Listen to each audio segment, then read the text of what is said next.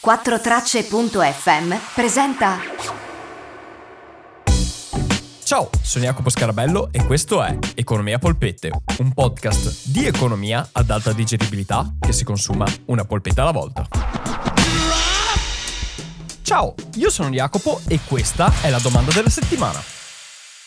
Ciao, sono Alberto. Potresti spiegare il concetto di break-even point? Grazie. Ciao Alberto e grazie mille per la tua domanda. Innanzitutto, se anche voi, come Alberto, avete una domanda sull'economia, beh, mandatemi un messaggio vocale sul mio profilo di Instagram, che per chi non lo sapesse è economia a polpette, e io lo aggiungerò al listone delle domande. Prima cosa, se non siete iscritti a Instagram di Economia a Polpette e non mi seguite, andate subito a farlo per vincibacco. Prendete in mano il telefono, anzi ce l'avete già in mano. Aprite Instagram e seguitemi. Bravi che l'avete fatto. E se avete una domanda, appunto, mandatemela in vocale come messaggio privato. La lista delle domande sta diventando sempre più lunga, quindi se volete passare davanti a tutti come hanno già fatto degli altri ascoltatori prima di voi, potete sostenere il progetto Economia Polpette che, oltre a darvi questa opportunità, vi dà anche l'opportunità di avere accesso a contenuti aggiuntivi. Per supportare Economia Polpette trovate sia il link in descrizione a questa puntata che nel profilo di Instagram dove trovate tutti i link utili. Ed ora rispondiamo alla domanda di Alberto. Anche quest'oggi, come nelle puntate precedenti, rimaniamo nel magico mondo dell'economia aziendale. E dopo aver parlato di bilanci, capitalizzazioni, magazzini, ecco che facciamo un passo indietro e andiamo a vedere proprio una cosa operativa che si fa prima di un progetto, prima di un'avventura aziendale, che è quello di pianificare e vedere se una nostra idea imprenditoriale ha senso o meno e in quanto tempo e con quante risorse si può arrivare al famoso punto di pareggio, detto anche break even. E quindi è un'analisi fondamentale quella del break even perché non solo ci dice quando noi arriveremo a pareggio, ma se arriveremo a pareggio e a quali condizioni. Questa è fondamentale, secondo me, come analisi non solo per le imprese che si buttano in nuovi progetti o devono replicare progetti, ma anche per le persone che hanno un'idea in cui devono investire dei soldi, hanno dei ritorni e devono vedere se ritornano con quei ritorni dei soldi che hanno investito e se può quell'idea poi diventare qualcosa di più importante. Bene, quindi iniziamo con questa puntata e per parlare di break even e capire meglio il break even, chiamiamo in causa una serie TV che non ho ancora citato fino ad ora, che spero di non essere l'unico a guardare, che è New Girl. New Girl è una serie in cui ci sono degli amici, un po' il Friends de no altri, un po' un Friends moderno, in cui ci sono appunto quattro amici che fanno quattro cose diverse. Fra questi quattro ci sono Nick e Schmid. Nick e Schmid sono grandissimi amici sin dall'università e dopo anni e anni in cui fanno cose diverse, perché Nick è un barista e tiene un bar, mentre Schmid lavora per una società di comunicazione che fa sostanzialmente marketing per varie aziende e campagne pubblicitarie, ecco che decidono di fare un qualcosa assieme e di fare un progetto assieme. Ladies and gentlemen, May I present to you the, the Swoot! Lo swoot, che in italiano ha poco senso perché è l'insieme fra sweater e suit, sostanzialmente la tuta e l'abito, quindi è un'unione fra queste due cose, che è una cosa un po' assurda. I don't know what's going on. I love this. Effettivamente non ha senso neanche in inglese, ma in sostanza hanno un'idea e bisogna capire qualcosa però. Ora hanno un'idea, bisogna vedere se questa idea funziona. Per capire se un'idea funziona dal punto di vista commerciale e se si ritorna a avere i soldi che si è spesi, bisogna fare due conti. Quando si ha un'idea, quando si ha un progetto, bisogna banalmente che i ricavi che si otterranno siano di più dei costi che si sono sostenuti, sia quelli iniziali che quelli di produzione per fare tutte queste cose e per produrne in futuro. Quindi, banalmente, bisogna che i ricavi siano superiori ai costi. Tutto molto banale, tutto molto semplice, ma, ma c'è un ma. I costi non sono così facili da gestire, non sono così ovvi. E bisogna, quando si fa un'analisi di questo tipo, differenziare fra costi fissi e costi variabili. Ok, per i più puntigliosi ci sono anche i costi semivariabili, ma per oggi semplifichiamo e teniamo solo costi fissi e costi variabili. Che cosa sono i costi fissi e i costi variabili? Beh, prendiamo l'esempio di Schmid e Nick. Hanno questo Swoots, hanno questo prodotto. Questo prodotto ha dei costi di produzione per farne ogni unità Ecco i costi che sono legati al prodotto per farne ogni singola unità sono detti costi variabili. Perché? Perché variano al numero di unità vendute. Quindi più prodotti verranno prodotti, più costi aumenteranno. Ovviamente perché ogni singola unità ha un costo, che è quello. I costi fissi sono invece quei costi che ci sono a prescindere. Quindi metti che Nick e Schmidt abbiano un computer su cui scrivono le cose, tengono giù le loro idee e company. Quel computer è stato acquistato una volta che loro vendano un prodotto, ne vendano 100, il costo è sempre quello. E quindi è un costo fisso. L'elettricità per dove stanno, dove hanno l'ufficio, tutte queste cose qua, quelli sono costi fissi. Quindi quando si fa una break-even analysis, bisogna tenere in considerazione che i ricavi debbano andare a superare l'insieme fra costi fissi e costi variabili. Ora, i costi fissi non si possono levare, sono lì e a prescindere che si venda o meno, solo per il fatto che esiste questa attività aziendale, quei soldi escono. Quindi devono essere coperti in qualche modo e quando si inizia a vendere un prodotto si è tendenzialmente in perdita perché si hanno i costi fissi più i costi di produzione di quel prodotto singolo. Se il prodotto costa meno dei costi fissi più il costo singolo, ovviamente sei in perdita. Mediamente i costi fissi sono più elevati del costo unitario e del ricavo unitario di un prodotto. Di conseguenza bisogna andare a vedere quanti prodotti si deve vendere prima di arrivare a pareggio. Il break-even point non è altro che il momento in cui i ricavi che si avranno per la vendita di prodotti sono uguali a tutti i costi sostenuti fissi e variabili per vendere quella quantità di prodotti. Facciamo un esempio banalotto, proprio banalotto. Nick e Schmid, per tutta la gestione del loro ufficio, delle loro cose, devono spendere fissi ogni anno 100 euro. Il prodotto che vogliono vendere, vogliono venderlo a 10 e gli costa 2 produrne uno. Voi direte, wow, guadagnano 8 ad ogni prodotto. Certo, ma non anche i costi fissi da tener conto.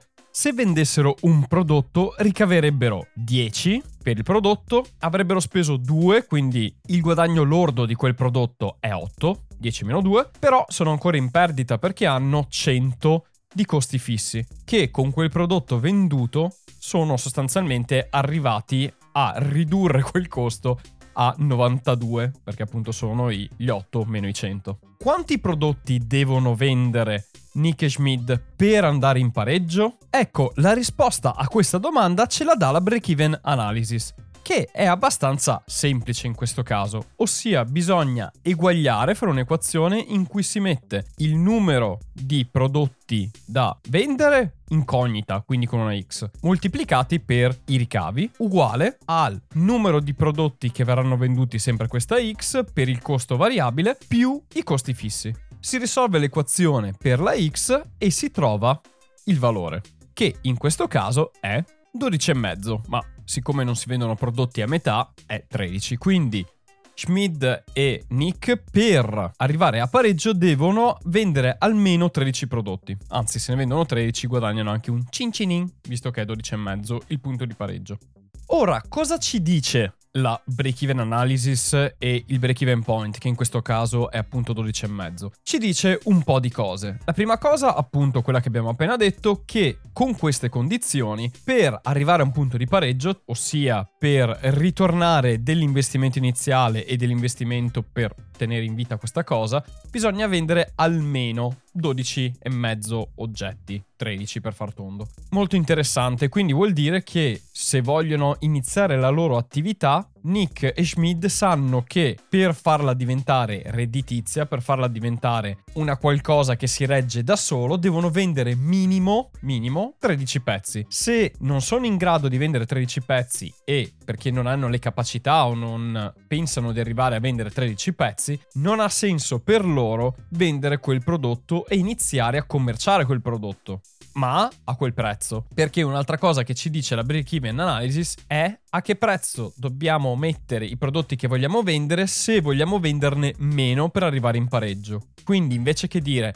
a 10 euro l'uno ne dobbiamo vendere 13, la break-even analysis ci dice ok, se noi invece che 10 lo vendiamo a 15, ritorniamo dal nostro investimento prima e provando appunto a fare tutte queste variazioni di prezzo, si vede un punto in cui si possa vendere a quel prezzo e si possa ritornare, perché alla fine il 10 me lo sono inventato, quando si sceglie il prezzo di un prodotto si va a vedere anche la domanda del mercato e tante altre cose. Quindi si cerca di trovare il prezzo ottimale che il mercato recepisca, perché magari 10, che il prezzo che Nick e Schmidt hanno pensato per il loro prodotto, è troppo elevato per il mercato e non ne vendono neanche due a quel prezzo e quindi devono abbassarlo. Se devono abbassarlo perché il mercato più di 8, più di 5 non spende, allora il numero di prodotti che devono vendere è ancora più elevato. Quindi, come vedete, la break-even analysis è molto utile e molto semplice per certi versi per capire a che prezzo una cosa deve essere venduta e quanti prodotti devi vendere a quel dato prezzo per andare in pareggio. E sopra a quel numero sei sereno, sai che stai iniziando a guadagnare dei soldi. Questo esempio è ovviamente una versione estremamente semplificata della break-even analysis perché poi quando entriamo nelle aziende la definizione di costi variabili, costi fissi e costi semi variabili è più complicata, ci sono molti più fattori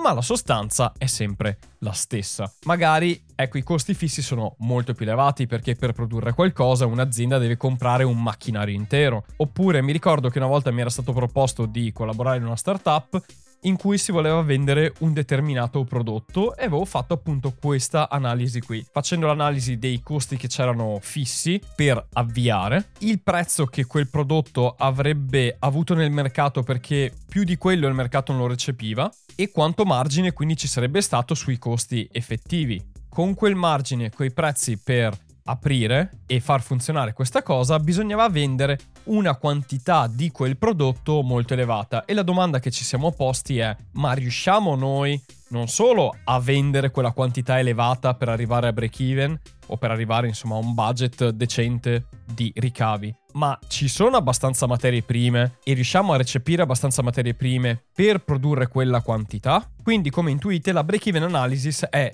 super utile per qualsiasi progetto voi vogliate fare, sia privato che aziendale, e dà l'opportunità di farsi altre domande e capire la fattibilità di un progetto, anche se le questioni non sono affrontate direttamente nella break-even analysis, perché appunto già sapendo che per arrivare a pareggio magari bisogna vendere 100.000 prodotti di un certo tipo, uno si deve porre la domanda, ok, ma per produrne 100.000 di quel prodotto, quanti maggiori problemi abbiamo per gestire quei volumi? Ottimo.